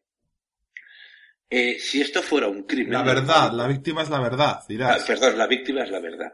Si esto fuera un crimen normal y corriente, donde un señor entra a una casa, mata a un fulano y se va, este crimen sería un equivalente a haberse caído la cartera, haberse te caído la chaqueta, eh, la peluca y un zapato por el camino. ¿Vale? Todo eso en el escenario del crimen y vas cogiendo las manos, las llenas de sangre y las vas marcando por la pared y toquiteas todo para que se te queden las, las huellas dactilares por todos lados. Pero bueno, tampoco hace falta porque se te cayó hasta el DNI. Esto es lo que está pasando, ¿vale? Porque eh, es ya tan claro, es ya tan claro. Yo hace años atrás decía, yo sospecho que es, eh, no es casual que, por ejemplo, eh, el Frente Salafista para la Predicación y el Combate eh, ataque Argelia, pero por ejemplo no ataque Marruecos, ¿vale? Y por ejemplo ataque los campamentos de refugiados saharauis, pero no tienen el valor de ir a atacar en las posiciones donde están el Sahara Occidental. Curiosamente, se tiene que defender Libia de los eh, islamistas, pero no se tiene que defender Arabia Saudita. ¿Y cómo es posible que al final todos unos países y otros no? Sean cuando al final, ¿cuál es, cuál es el punto clave? ¿Cuál es, ¿Cómo se esclarece que el, el, Al-Qaeda del Magreb Islámico, antes eh, los salafistas, eh, actuaron por todo lo que es el Sáhara, pero decidieron que un país y otro no, porque este me gusta y este no, y este es fiel y este no. Eso es una barbaridad, eso es una estupidez. Esos son caballos de Troya en la política. Eso es que Estados Unidos no tiene el valor de decir yo actúo con tropas aquí y utilizo caballos de Troya y gente del terreno bajo mis intereses. Y ya está. Y es que no le veo mucha más historia. Y es, a día de hoy, cuando pasaron los atentados del 11S había mucha confusión. Durante muchos años ha habido mucha confusión. Pero hoy ya está todo tan cartas arriba eh, eh, Arabia, Saudita diciendo que como se meta Rusia en medio del conflicto sirio, pues va a tener problemas. Israel por aquí, Israel bombardeando las posiciones del gobierno sirio. Ya, ya está todo tan claro que simplemente hay que pararse un poco a pensar y decir, estos son criminales. Lo que pasa es que también entiendo que el bombardeo mediático es brutal porque se teme que la gente pueda entender todo esto. Y hay que bombardear mediáticamente todos los días y a toda hora. Y generar un churro mental que es increíble. Y es que hasta a mí me cuesta, yo que trato de entender todo el conflicto, me cuesta entender la complejidad de este, de este fenómeno porque evidentemente está muy enrevesado. Pero al final creo que es mucho más simple si se meten algunos agentes que pueden ser tabú en el debate.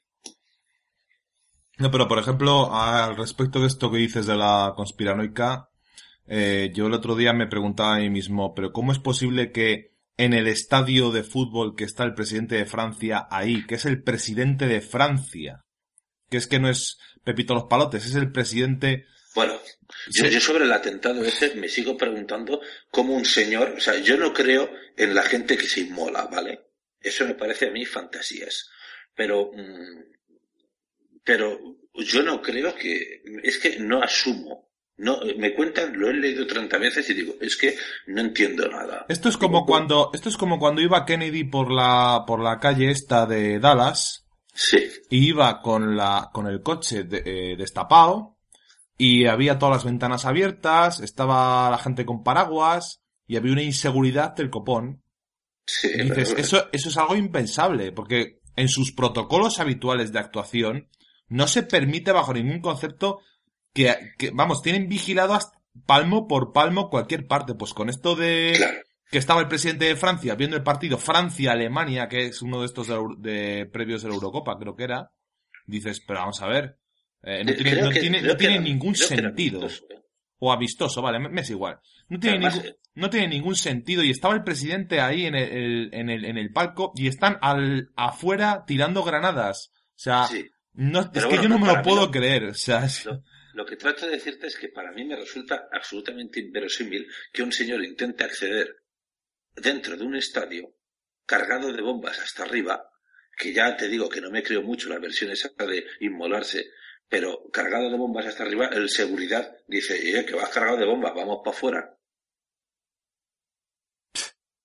o sea, tú, eres un seguridad, cachas a uno y dices, hostia, este va cargado de bombas. Lo normal es que cordón, atrás todo el mundo y allí se hubiera grabado. Pero como en un estadio no si, el estadio es el lugar más seguro del planeta Tierra, está todo lleno de cámaras en todas las esquinas. No hay ni una filmación de ese señor.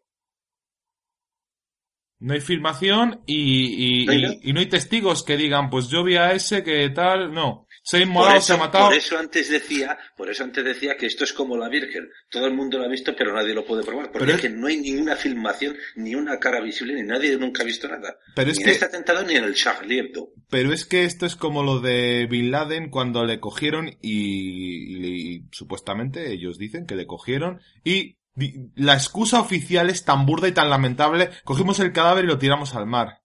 Dices, pero ¿qué dices, tronco?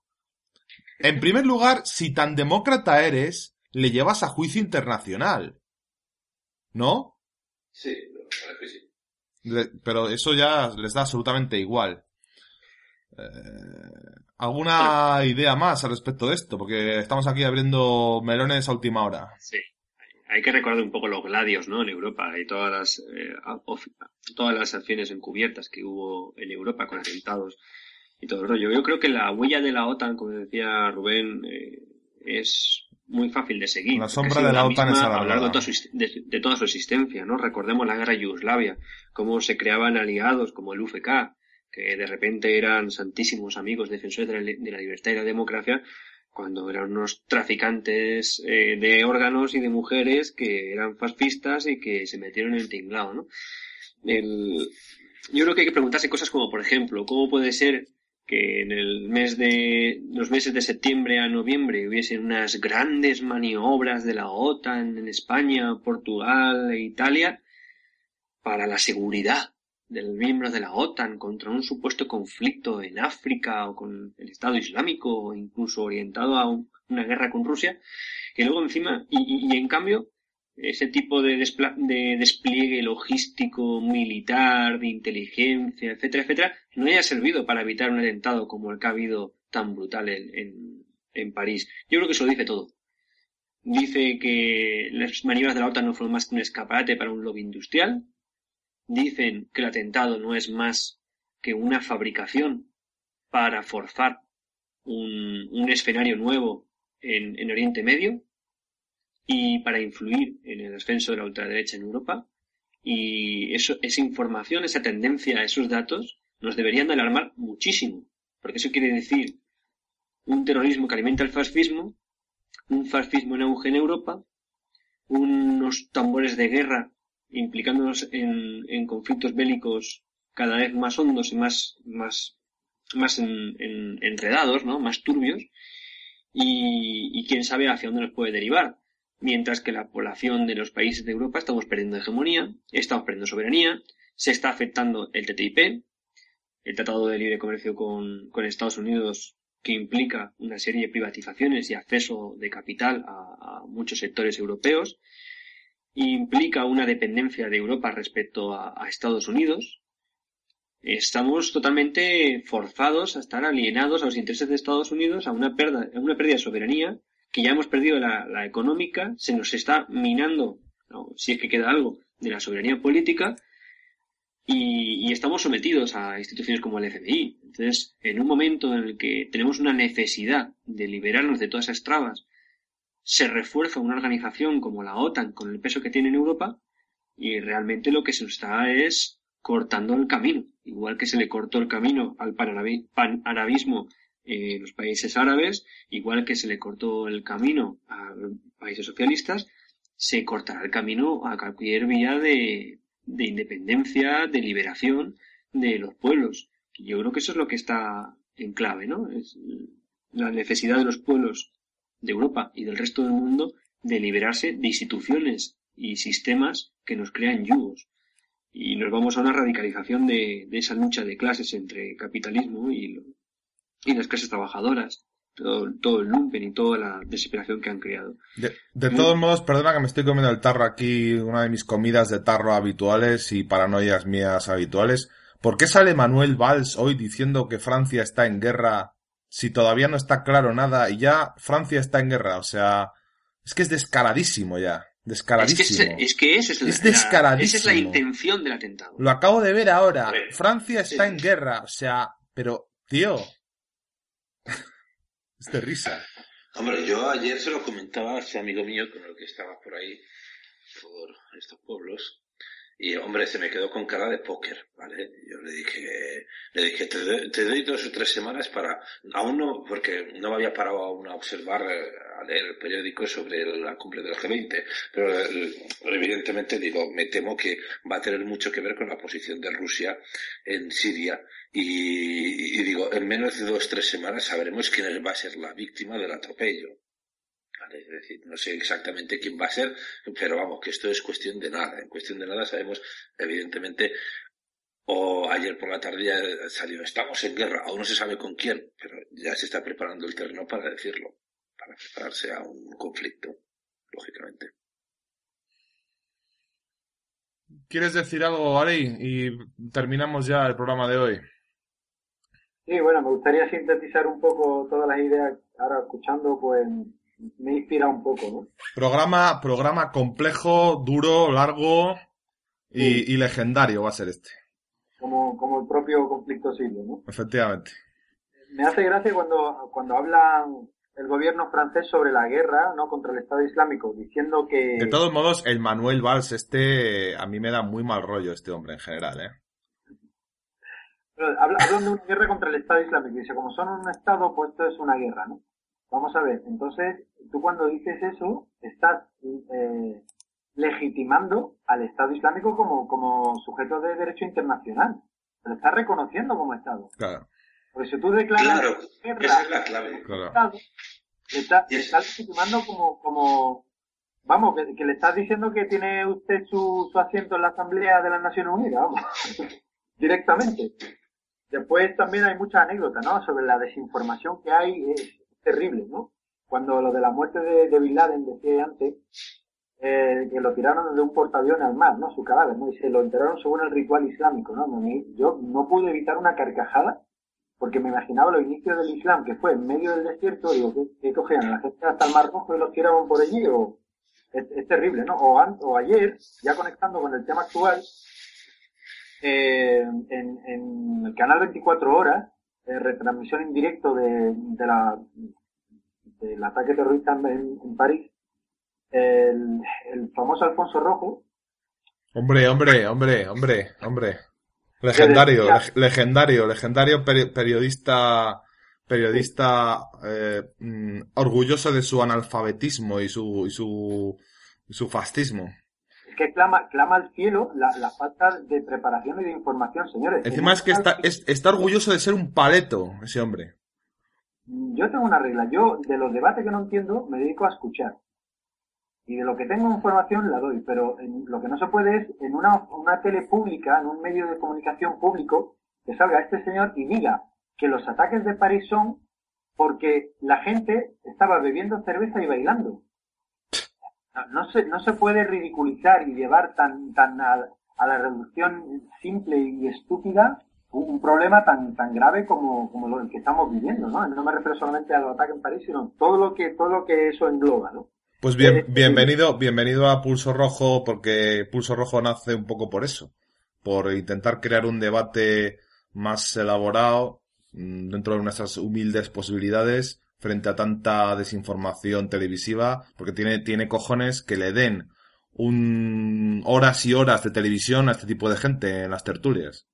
Pues sí, eh, independientemente de su ideología, pero bueno, eh, por lo menos que tenga información, ¿no? O sea, aporta información tú tienes una ideología determinada, vale, pero por lo menos justifica la información que está dando, no salga allí de, con, no con información, sino sin información y sueltes lo primero que se te ocurre. No, a mí me pareció terrible que una persona así saliera en directo comentando un, problema tan grave y tan complejo. Y además es una persona, bueno, y son varios que están en esos debates muy mal educados y que embarullan todo y nadie, nadie entiende nada y insultándose, pisándose, es lamentable.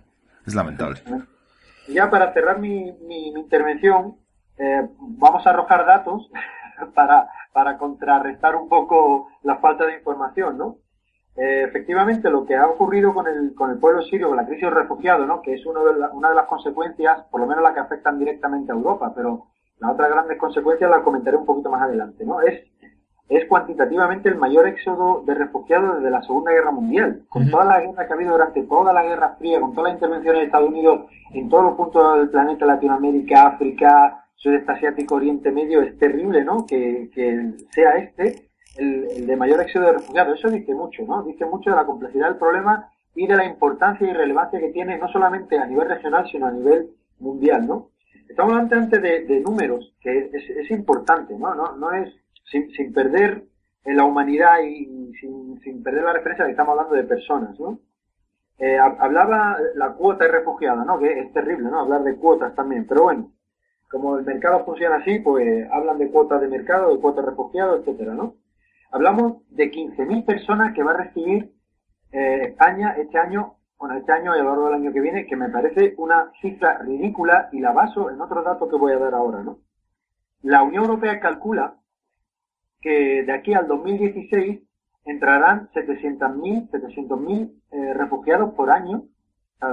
sumará un, un, total de 1.400.000 personas hasta que esto se calme un poco según los cálculos de la Unión Europea. Y están hablando, estamos hablando de, cifras de 5 y 6 ceros y están hablando todavía de, acoger a, cifras con 3 ceros, ¿no? Y, o sea, un, 1 por mil, ¿no? Un 0,1%, ¿no? Es, es terrible, ¿no?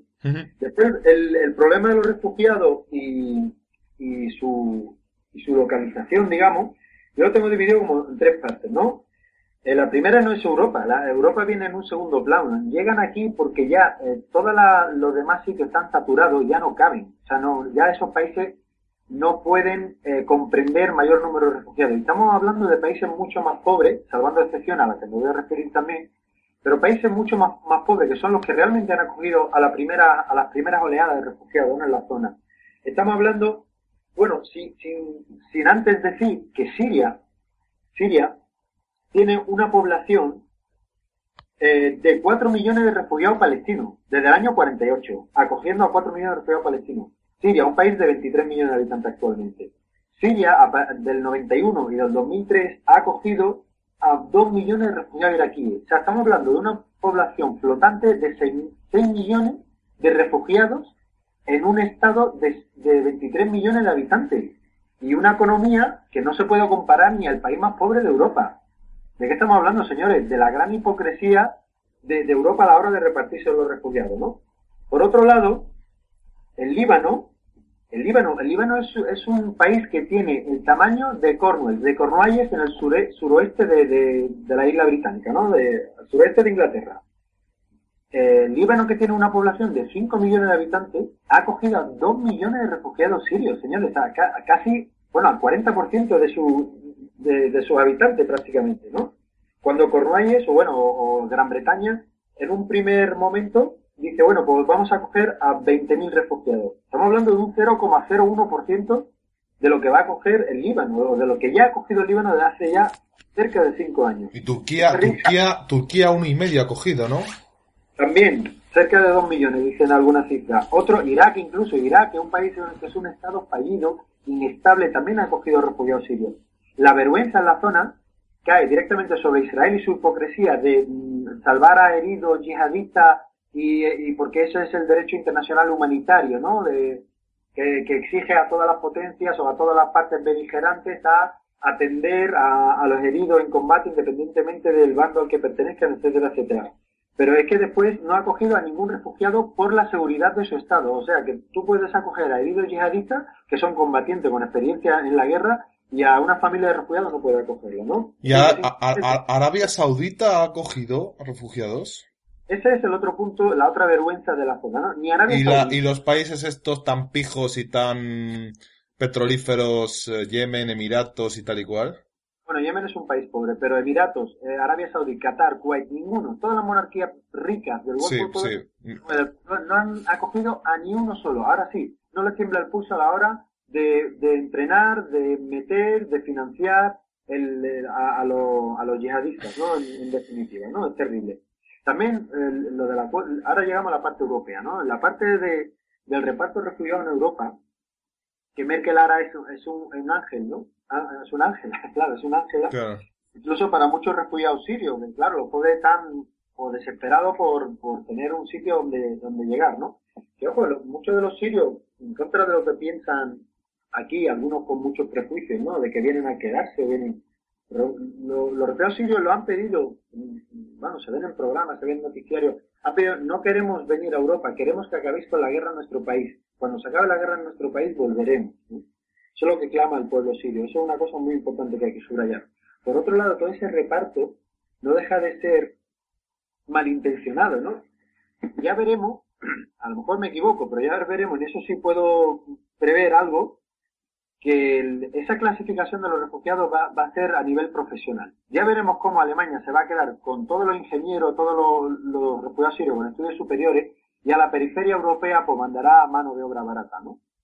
La verdad es que la acogida de refugiados a la Unión Europea va a ser eh, instrumentalizada, por supuesto. O sea, aquí la economía la van a levantar a, a faldas de esta gente, bueno, de la que ya están e, explotados, ¿no? Entre ellos, bueno, en todos los países periféricos de Europa, ¿no? Entonces la cuestión aquí, ya para, para terminar mi intervención, eh, aquí se está dando, bueno, el, nuevo orden mundial del que hablaban tras la caída de la Unión Soviética y tal, y el monopolio de, Estados Unidos sobre el planeta, se está acabando, se está acabando, y el conflicto sirio es una gran metáfora y una trágica metáfora que ha costado de momento 280.000 vidas al pueblo sirio, eh, porque estamos asistiendo a, bueno, yo a mí me gusta llamarlo la nueva Guerra Fría, ¿no? Hay nuevas, dos nuevas superpotencias en el mundo, una no va a renunciar a su último bastión en Oriente Medio y la otra, pues alarmada por, el, por ese nuevo poder emergente de Rusia, pues está intentando hacer paso, mm, quitarle Siria como pueda, ¿no? Mediante eso, derrocar el régimen o poner, eh, bueno, convocar unas elecciones, como nos referíamos antes, ¿no? Pero bueno, ya veremos cómo esas, esas elecciones van a ser estériles, ¿no? Porque al final el campo de batalla y la, la mesa de negociaciones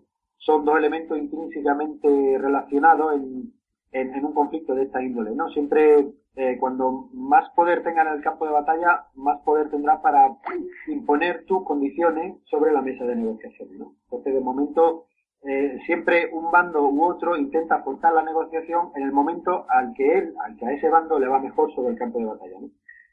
Y por último, eso, yo creo que la crisis de los refugiados y todo este nuevo orden mundial y todos los problemas que va a provocar, porque por desgracia, y en eso soy pesimista, aunque realista, no creo que este no sea, bueno, no es ni será el último golpe contra Europa ni contra Occidente del, terrorismo yihadista, no, bueno, es una rutina en Oriente Medio, todos los días hay golpes yihadistas, eh, hay 25 o 30 muertos en, en Irak, por ejemplo, y en Siria, eh, esto, esto no acaba aquí, por supuesto, esto va para largo. Y lo que hay que hacer es buscar una salida política en Siria. Tienen que, las potencias tienen, tanto regionales como internacionales, se tienen que sentar a, no sé, a un Ginebra 3 o Ginebra 4, como quieran llamarlo, y negociar ya una salida política porque es la, la única solución que tiene Siria y el conflicto sirio y por Muy bien. Pues yo creo que si os parece bien, a no ser que tengáis algo que queráis decir para acabar, eh, yo creo que ya concluimos aquí. Es una hora 45 minutos de programa. Em, ¿Qué ruido es ese?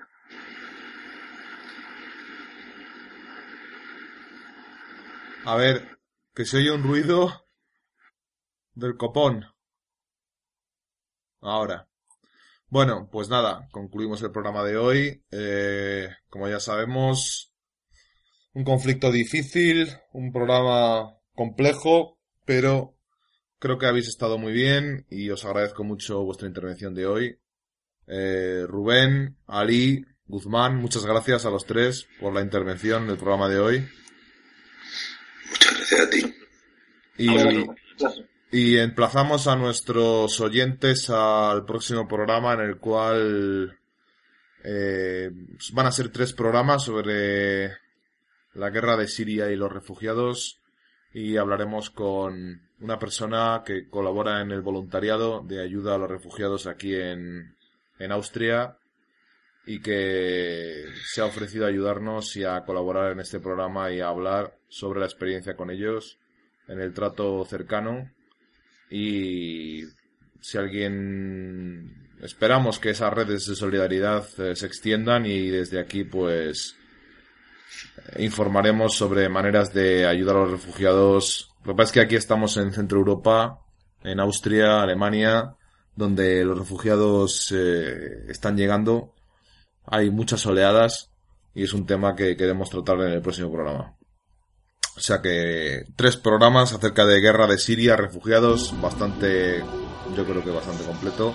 Un buen comienzo de temporada y nada, espero que os haya gustado la, programa de hoy y eh, ahí nos tenéis. A cualquier duda o pregunta que nos queráis mandar a los canales habituales, pulso rojo hotmail.com, pulso rojo en iBox, en Facebook y el Twitter arroba pulso rojo. Muchas gracias a todos y muy buenas noches. Gracias a vosotros. Buenas noches. Gracias.